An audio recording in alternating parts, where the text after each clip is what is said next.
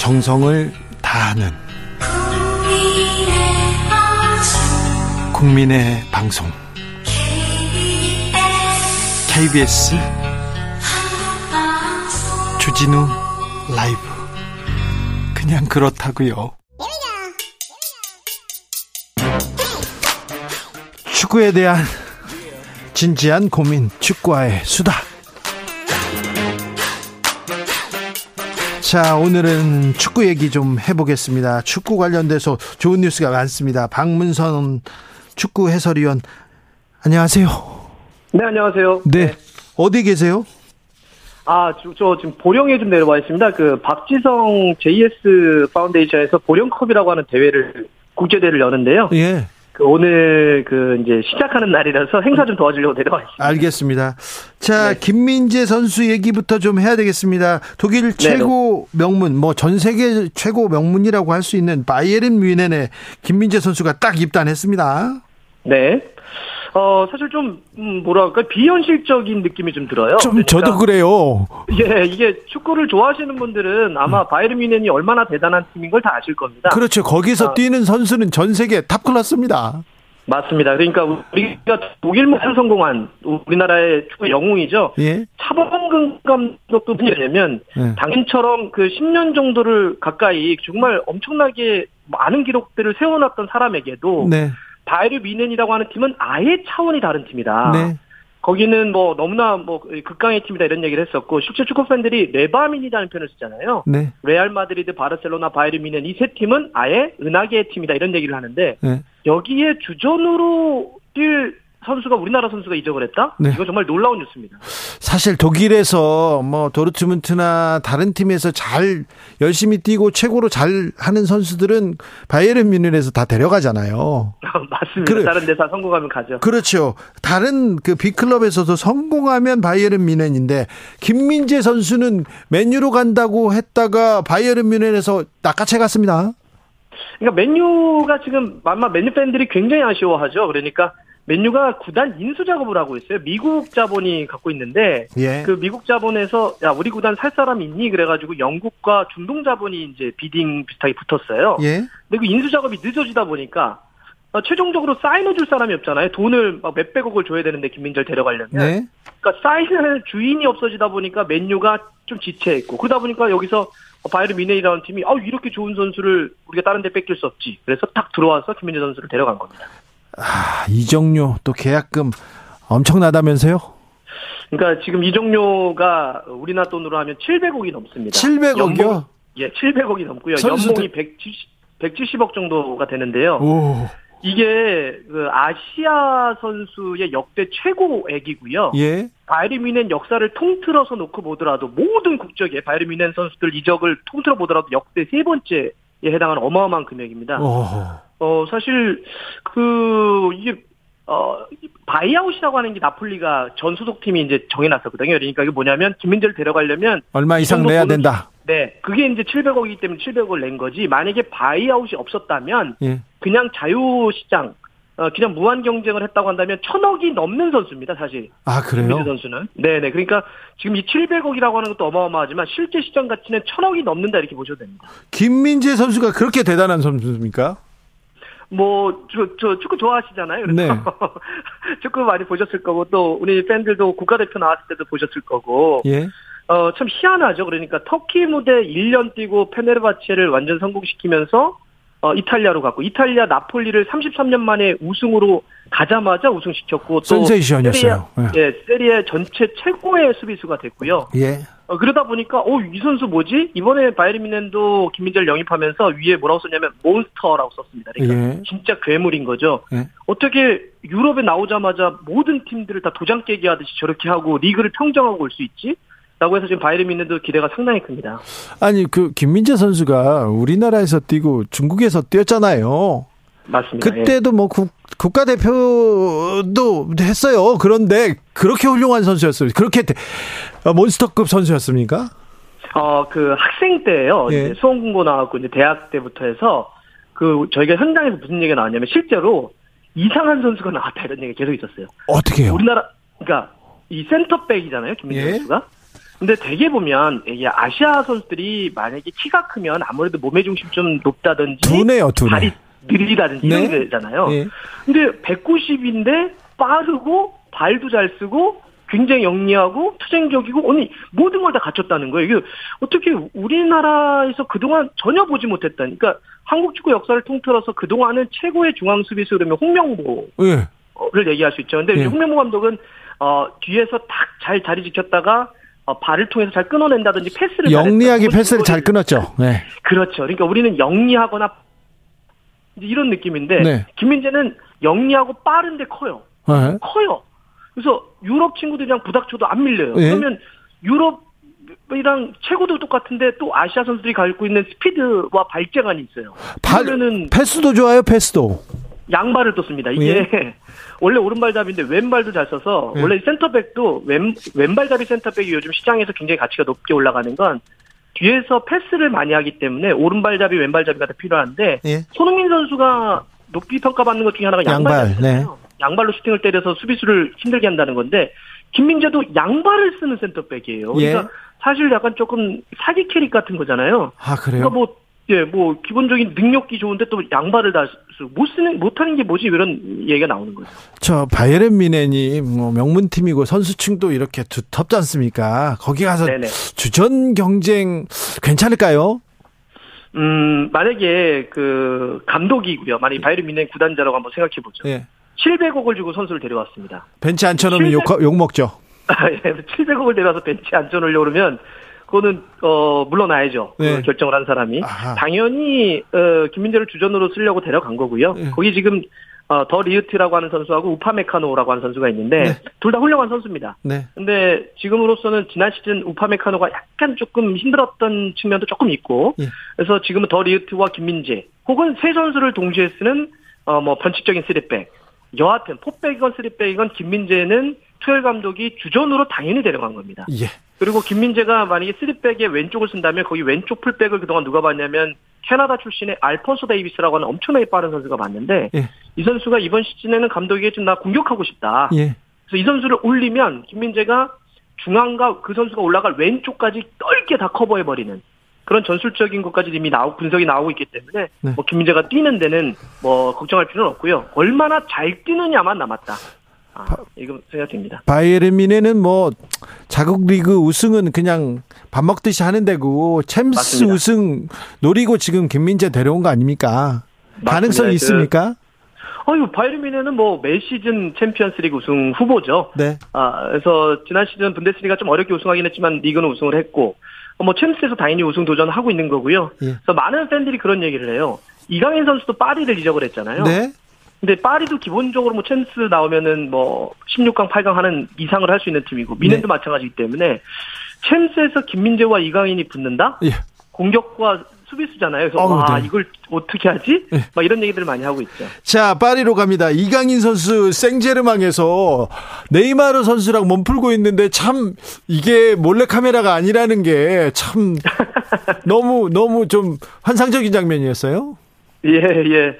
아, 이게 뭐, 뭐 바이에른 미네도 대단하지만 네. 이 파리 팀도 어마어마한 팀이잖아요. 거기가 예. 카타르 자본이 들어가면서 제가 그 어, 공식 발표 났을 때 파리에 있었거든요. 예. 저 휴가 때문에 파리에 있다가 그 발표를 들었었는데 파리라고 하는 팀은 그 카타르 자본이 들어가면서 어마어마하게 투자를 많이 했어요. 예. 지금 메시, 호날두 위에 축- 축구 제일 잘한다는 평가받는 선수가 두 명이잖아요. 홀란드하고 은바페가 있는데 네. 그 은바페가 뛰는 팀이고 또 네이마르라든지 네. 전 세계 슈퍼스타들을 다 데리고 메시가 얼마 전에 뛰기도 했었고요. 예. 이런 팀에 이강인 선수가 이적했다는 것.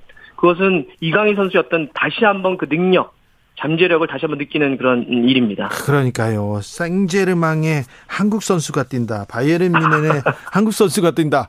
아, 참 가슴이 뜁니다. 전 그러니까 나중에 국가대표 경기할 때 선수 이름 나오고 괄호 열고 소속팀 표시되잖아요. 네.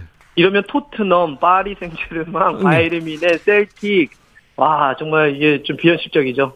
손흥민 선수는 어떨까요? 올해 저 감독도 바뀌었는데. 네, 감독이 이제 포스테코글루 감독으로 좀 바뀌었는데 이 감독이 굉장히 공격적인 감독이에요. 예. 그래서 지금 영입은 조금 더 더 center back이라든지 되긴 해야 되는데 제가 최소한 말씀드릴 수 있는 건 결과는 몇위 할지는 잘 모르겠지만 경기는 지난 시즌보다 훨씬 더 재밌을 거다 토트넘 경기가. 아 왜요? 공격적으로 할 거니까. 예, 굉장히 공격적인 감독이에요. 아 그렇습니까? 네네네. 자 여자 월드컵 오늘 개막했는데요. 네네. 어, 자좀 짚어주십시오. 아, 여자 월드컵 우리가 어, 꾸준히 출전하고는 있는데 사실 벽이 좀 높아요. 네. 근데 이번에 조별 리그를 보면 네. 마지막 상대 독일 빼놓고는 우리가 충분히 잡을 만한 팀들입니다. 네. 그래서 저는 이번에는 조별리그는 통과하고 16강은 일단 가지 않을까. 그 다음에 토너먼트는 사실 지켜봐야 되는데 예. 제가 또 이렇게 16강 간다 그러면 축구 팬들을 좀 안 좋아하시거든요. 예. 제가 항상 예상이 빗나가서 그래서 어 그냥 조별리그 어렵다 이렇게 얘기하겠습니다. 아 그래요? 알겠어요. 자 여자 월드컵 문제 그리고 두산의 연승 행진 그리고 롯데는 어떻게 비상할 것인가 이 부분에 대해서는 다음 다음 시간에 모셔서 말씀 듣겠습니다. 네, 알겠습니다. 박문성 해설위원이었습니다. 교통정보센터 다녀올까요, 김민희 씨?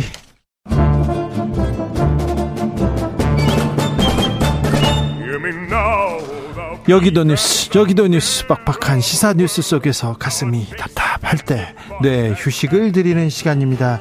오늘도 맛있는 책을 만나보겠습니다. 책의 맛. 김갑수 평론가 어서 오세요. 안녕하세요. 정선태 교수 어서 오세요. 네, 안녕하세요. 잘 계십니까? 네. 네. 요즘 어떻게 지내십니까? 네. 뭐가 있긴 있는데 이 시간에 뭐 다리 다리 건너요. 다리를 걷는 예. 걸어서요. 예. 그러니까 한강에 다리가 많잖아요. 네네. 근데 이제 상대적으로 제가 이제 빈 시간이 좀 많아진 나이가 되니까 이제 대부분의 다리를 걸어서 이쪽 다리를 건너서 쭉 가서 저쪽 다리를 건너오는 코스를 해서 매일 하- 어, 한두 번 하고 있는데 매일 다리를 건너십니까? 예, 예, 예. 매일 아침 저녁으로 하는데 야, 서강대교가 제일 아름다워요. 서강대교요? 예, 예. 아, 저도 저 퇴근하면 이 방송 끝나면요. 음. 서강대교를 지나서 제가 TBS로 음악 방송을 하러 다녔거든요. 음. 그러면 석양을 볼 때마다 아름답다는 생각을 했어요. 그런데 김갑수 선생님 머리가 파격적으로 변하셨는데 뭐 심경의 변화라도 음. 혹시 또 무슨 뭐 어, 아픔이라도 뭐 아니 뭐 동네, 동네 아주머니 미용사께서 그냥 알아서 하세요 하니까. 아 그래요? 예. 네. 주로 그렇죠. 뭐. 네. 네. 주로 그렇죠. 선생님은 네, 여전합니다. 네. 네. 네. 전 저는 한강을 한 번도 걸어서 어, 건너본 적이 없어요. 아 근데 한번 해보세요. 그래요? 정말 완연하게 다 누구나 차로 건넜지. 네. 거길 도보로 이렇게 둘레둘레 보면서 다닌 적이 없잖아요. 뭐 장마철 그리고 하늘이 맑고 공기가 음, 맑을 때는 괜찮을 것 같아요. 아니 오후 저녁에요. 네. 제가 권하는 건 원효대교를 건너서 쭉 걸어 올라가서 서강대교로 또 반대로 건너오는 코스예요. 한 두 시간 되겠는데요. 두 시간 좀 더 걸리는데 아주 좋아요. 아, 네. 히- 힘들 텐데요. 다른 사람들 시키시지. 아래 것들 시켜요. 아, 죄송합니다. 자, 오늘은 어떤 책 읽어볼까요? 네, 오늘은 김혜진의 장편 소설 딸에 대하여. 아, 딸에 골랐습니다. 대하여. 네. 하, 이거 하, 이거 좀 문제작이었는데 굉장히 굉장히 뭐 아, 그 문제작입니다. 딸 그리고 딸의 여자친구하고 같이 네, 네. 사게 되는 얘기죠. 네, 한국 문학을 쭉 보면은 네. 저희가 아버지와 아들 얘기가 많잖아요. 그렇죠. 네, 어머니의 경우는 아들을 껴안고 끊임없이 희생하고 사랑하는 얘기고 우리 한국 문학사에서 딸과 어머니의 얘기로 어, 우뚝한 작품은 뭐니 뭐니 해도 박완서의 남옥이죠. 네. 네. 저 요즘 80년대생 작가들, 네. 그러니까 지금 30대 후반, 40대, 40대 초반들. 예, 이 네. 작가들의 소설들을 좀 몇 편 읽었는데 어머니와 딸 얘기, 딸 얘기들이 꽤 많아요. 예. 우리 지난번에 했던 최은영의 밝은 밤도 그 흐름 속에 있다 볼 수 있을 것 같고, 어, 이 김혜진의 딸에 대하여도 그렇습니다. 근데 요즘 젊은 작가들의 문제 의식이 무엇인지 고민이 무엇인지를 읽을 수 있을 것 같아서 이 작품을 골랐습니다. 예, 아, 문제적이라고 했듯이 문제적입니다. 네. 예, 인물들 보면은 일단 어머니가 화자예요. 60대 인 어머니 화자인데 요양병원 어, 보호사입니다. 요양보호사입니다. 이런저런 일을 하다가 여기까지 온 사람이죠. 그리고 30대 딸이 있습니다. 예, 시간 강사 생활하는 것 같은데 레즈비언입니다. 예. 그리고 딸의 예, 파트너 있죠. 네. 여기서 레인이라고 부르는 네. 파트너가 있습니다. 이 딸 딸과 딸의 그 파트너가 엄마의 집으로 들어오면서 어, 이 이야기가 전개됩니다. 엄마가요. 이게 딸 그리고 딸의 여자친구, 딸의 애인과 함께 같이 살게 됩니다. 일단 우리 소설에서는 좀 파격적입니다. 그렇죠. 네. 네. 제가 정선생에게 줄거리적으로 살짝만 좀 네. 보태면 그런 관계가 형성된 가운데 이야기가 두 축으로 끝까지 흘러가는 거예요. 예. 한 축은 바로 어, 어려운 환경 속에서 맞이한 그 딸과 딸의 이제 파트너 문제, 그로 인해서 많은 일이 발생하고, 그리고 또 한 축은 그 주인공인 그 엄마가 요양보호사인데, 어, 직업적으로 요양보호사들이 이제 간병하는 대상들이 있잖아요. 네. 근데 그 중에 특정한 한 할머니를 자기 직업을 박탈당해서 가면서까지 거의 헌신적으로 돌봐요. 네. 젠이라는 사람이죠. 젠이라는 할머니. 이건 상식적으로 뭐 누구를 극진히 잘해준다 차원이 아니라 사실은 자기를 투사한 행위 같은 건데 이 두 축으로 얘기가 흘러가요. 근데 소설의 분위기를 간단히 말씀드리면 전반적으로 계속 어, 암울합니다. 그리고 어 과거에 우리나라에서 꽤 유행을 했던 그 여성주의 문학이라는 게 있는데 그 그런 계열 문학의 좀 특징 같은 게 이 이야기의 전개를 계속 내적 독백 독백투로 해 나가는 겁니다. 내적 독백 안에서 이렇게 네. 막. 이 소설도 거의 전체적으로 내적 독백처럼 객관을 시키지 않은 이야기로 이렇게 흘러가서 그 독백 속에 자기가 발을 담그면 쭉 빠져들어서 끝까지 한 방, 한 방에 원, 완독을 하게 되는데, 어, 어떤 때는 너무 중얼중얼중얼중얼 이렇게 보이기도 하는 그런 측면이 있는 작품이죠. 더군다나 뭐 많은 소설들이 그렇듯이 따옴표도 없고 그래서 어, 이 독백에 에, 스며들기가 좀 쉽지가 않죠. 여기저기 좀 더듬거리게 되고 네. 좀 헤매게 되기도 하고 그럽니다. 네. 그 제니라는 인물을 말씀하셨는데 요양병원에서 서서히 죽어가는 분이죠. 이, 이 할머니는 아, 입양 아들을 위해서 일을 했고 외국에서 많은 공부를 하고 그리고 또 한국에 와서는 뭐 외국인 노동자들을 위해서 일을 하고 그런 사람인데 그러니까 소위 옛날에 잘난 잘난 여성인데 사람인데 치매가 돼서 사고 일가 사고 묻힌 상태로 요양원에 버려진 할머니인 거죠. 그렇죠. 한국 사회의 여러 문제들, 그러니까 여성 문제 아니면 뭐 성소수자 문제 또는 뭐 노인 문제 이런 또 가족 문제 이 다양한 문제들을 에, 보여주는 작품이 아닌가 싶어요. 아마 이 방송 들으시는 분들이 이 딸에 대하여는 꼭 읽어 보셨으면 좋겠습니다. 왜 음. 요즘 젊은 사람이 무슨 고민을 하는지. 그리고 네. 또 하나는 저도 뭐 딸을 키웁니다만 30대네요 벌써. 이 엄마들하고 딸하고 사이가 좋, 좋잖아요. 네. 근데 틈만 나면 싸워요. 근데 그게 나는 잘 우리 학생들한테 종종 물어보는데 사이 좋은 사람들이 싸워요. 네, 그러니까 우리 그, 그 싸우는 게 뭐 서로를 얘기하는 커뮤니케이션 방식일 수도 있겠죠. 네. 근데 소설에서도 이 딸과 엄마 사이에 있는 벽, 네. 이 벽이 무엇인지 세대 문제를 넘어서서 어떤 보이지 않는 뭔가 벽이 있는 것 같습니다. 이 여성들이 구조적으로 당하고 있는 고통을 엄마와 딸이 이, 이 대행해 주는 게 아닌가 이런 생각도 하게 되고 그래요. 아무튼 성소수자 이거 비주류라고 생- 생각하지도 않고요. 그뭐 성소수자가 뭐 얘기한다고 해서 진보적이다 그런 것도 아닙니다. 그냥 일상이 막 벌어지고 일상입니다. 있습니다. 네. 지금 이 작품의 제일 중대한 모티브를 이제 정순이 얘기를 한 건데 네. 엄마와 딸 사이 이제 벽이 뭐냐면 네. 두 가지인데 하나는 누구나 이제 겪을 수 있는 건데 이제 돈 문제예요. 음. 네. 딸은 교- 교육을 엄청나게 받은 박사학위 받은 시간 강사인데 이제 그 잘 안 되고 있는 딸이에요. 네. 엄마는 전통적인 여자예요. 그리고 이제 집 한 채 남편 사별하고 집 한 채 남아 있는데 딸은 자기 입장에서 엄마가 자기 경제적으로 도와주길 바라고 엄마는 그 마음은 너무 잘 알지만 그래도 내가 최후까지 생존하기 위한 이 단 한 채 집을 네. 얘 때문에 날릴 수는 없고 네. 그러니까 현실 속에 많이 보잖아요. 네. 그러니까 자녀 세대, 부모 세대의 경제 문제 이 벽이 하나 있고 예. 또 하나는 그 이제 소위 성소수자인 측면인데 딸 애는 아주 높은 고등학력을 배경으로 해서 자신이 어떠냐 이거예요. 내가 레지건, 내가 뭐건 이제 서방적 개념이 확실하게 박힌 애기 때문에 부끄러울 것도 없고 잘못된 것도 아니고 떳떳하다는 인식을 해요. 예. 그때 이 전통적인 가치관의 엄마는 딸을 이해해 보려고 정말 죽도록 노력을 해요. 아, 그럴 수도 있나 보다. 근데 안 되는 거예요. 네. 아무리 아무리 노력을 해도 이렇게 멀쩡한 애가 좋은 신랑 만나서 가정 꾸리고 애 낳고 살면 너무 좋을 텐데 너 무슨 미친 짓이냐 이 생각을 음.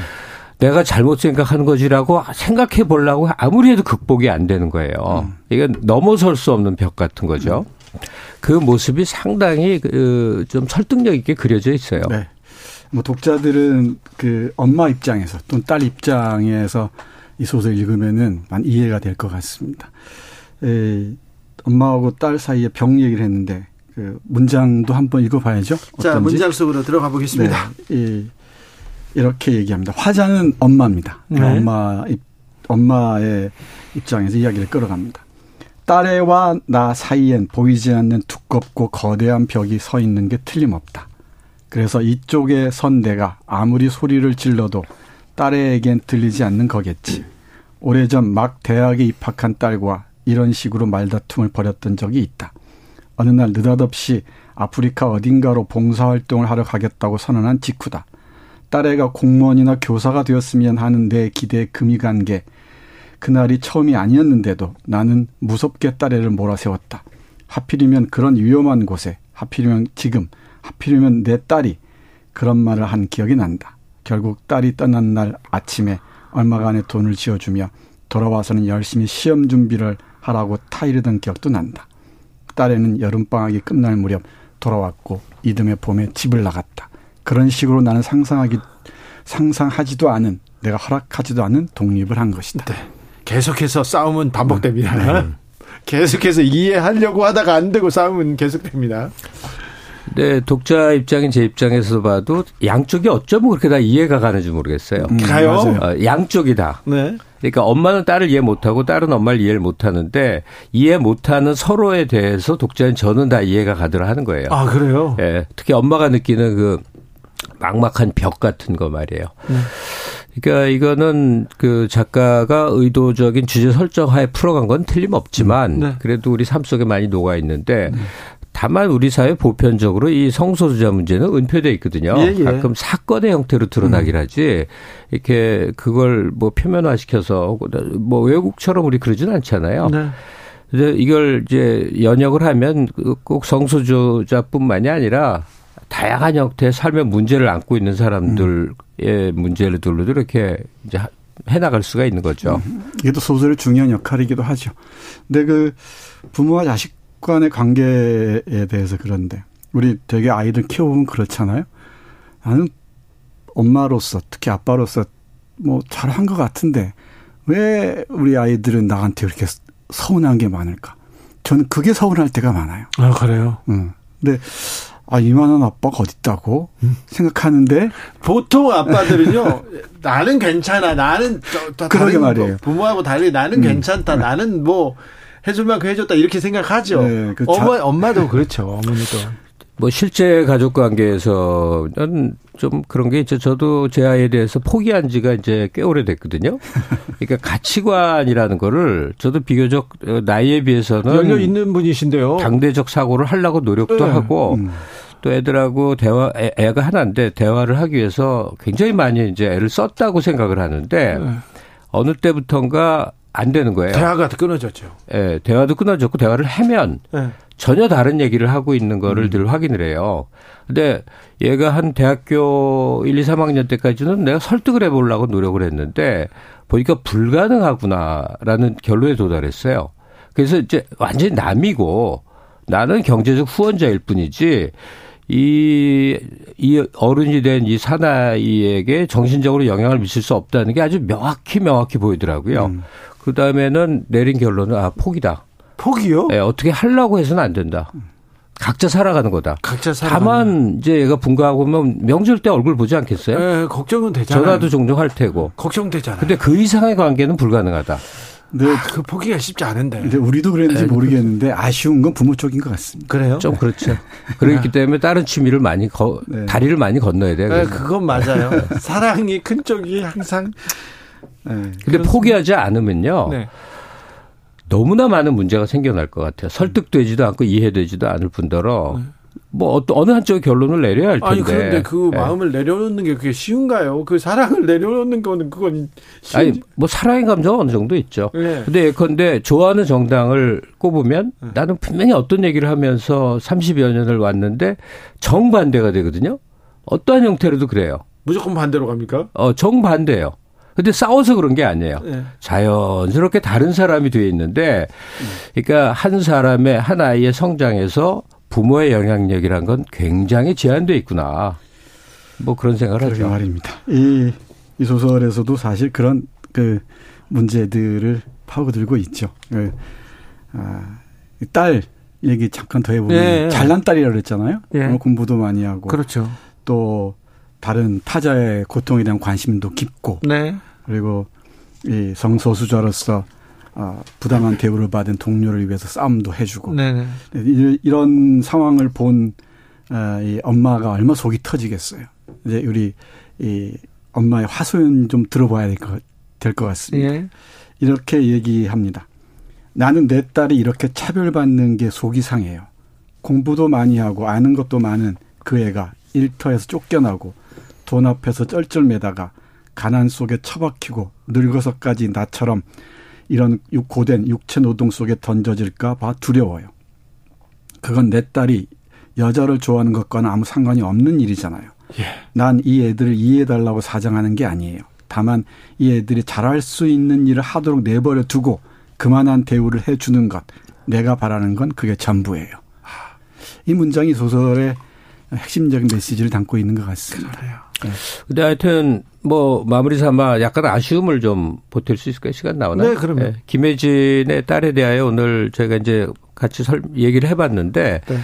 다만 이 이야기 속에 흘러가는 이제 사회 구조적 그 문제들이 있어요. 네. 특히 시간 강사인 딸애가 어 바로 그 성소수자 문제 때문에 이제 박탈을 당하면서 항거하는 과정의 이야기가 나와요. 네. 근데 작가가 좀 유념을 해야 될 게 이런 것 같아요. 그 사회적 불이나 구조적 문제를 다룰 때는 그 일부러라도 편향성으로 저들은 악이다 하는 모습으로 보이지 말고 최대한 객관화 시켜놔야 될 것 같아요. 음. 어느 입장에 서서건 상황이 이렇다는 건 설득이 되게끔 그렇지 않고 주관적으로 어쩌고 이 어느 쪽으로 이미 이미 치우쳐서 이제 묘사가 흘러가게 되면 좀 설득력이 떨어지는데 이 딸에 대해서도 약간 그런 약점을 발견을 했다 하는 겁니다. 딸 때문에 아들 때문에 고민하시는 분들 네. 꼭 읽어보시기 바랍니다. 그럴까요? 특별히 아, 0328님 저는 평범한 장녀입니다. 근데 표현이 어려운 엄마, 감수성이 예민하고 소심한 딸이라 자주 싸웠어요. 그런 분들 있잖아요. 저는 고부열전이라는 프로그램을 가끔 봅니다. 근데 아 좀 져주지, 조금 위해주지. 저는 항상 며느리 편인데. 아, 자 고별전 몰라도요. 져주거나 이- 저 위해주지 마세요. 포기해야 돼요. 남남처럼 지내라고. 아, 그게 어렵다니까요. 밀착하는 데서 모든 문제가 발생해요. 아, 근데 그거 그렇게 관계 있는 며느리는요. 자기 남 어떤 남자를 사랑해서 그냥 어떤 여자 할머니하고 인연이 생긴 거지 특별히 가까울 이유가 없어요. 아, 그럼, 그럼. 예. 저는 아직 자식에 대한 그걸 못 내려놨어요. 예. 김혜진의 딸에 대하여 읽었습니다. 정선태 교수님, 김갑수 평론가 오늘 감사했습니다. 고맙습니다. 네. 고맙습니다. 아, 대전 신탄진 휴게소 인근에서 염산이 누출됐습니다. 주민 실내대기 요청 아, 지금 발령됐으니까요. 주변에 계신 분들 안전에 유의하시기 바랍니다. 양이은 엄마가 딸에게 지금 흐르고 있습니다. 저는 여기서 물러나고요. 내일 오후 5시 5분에 돌아옵니다. 지금까지 주진우였습니다.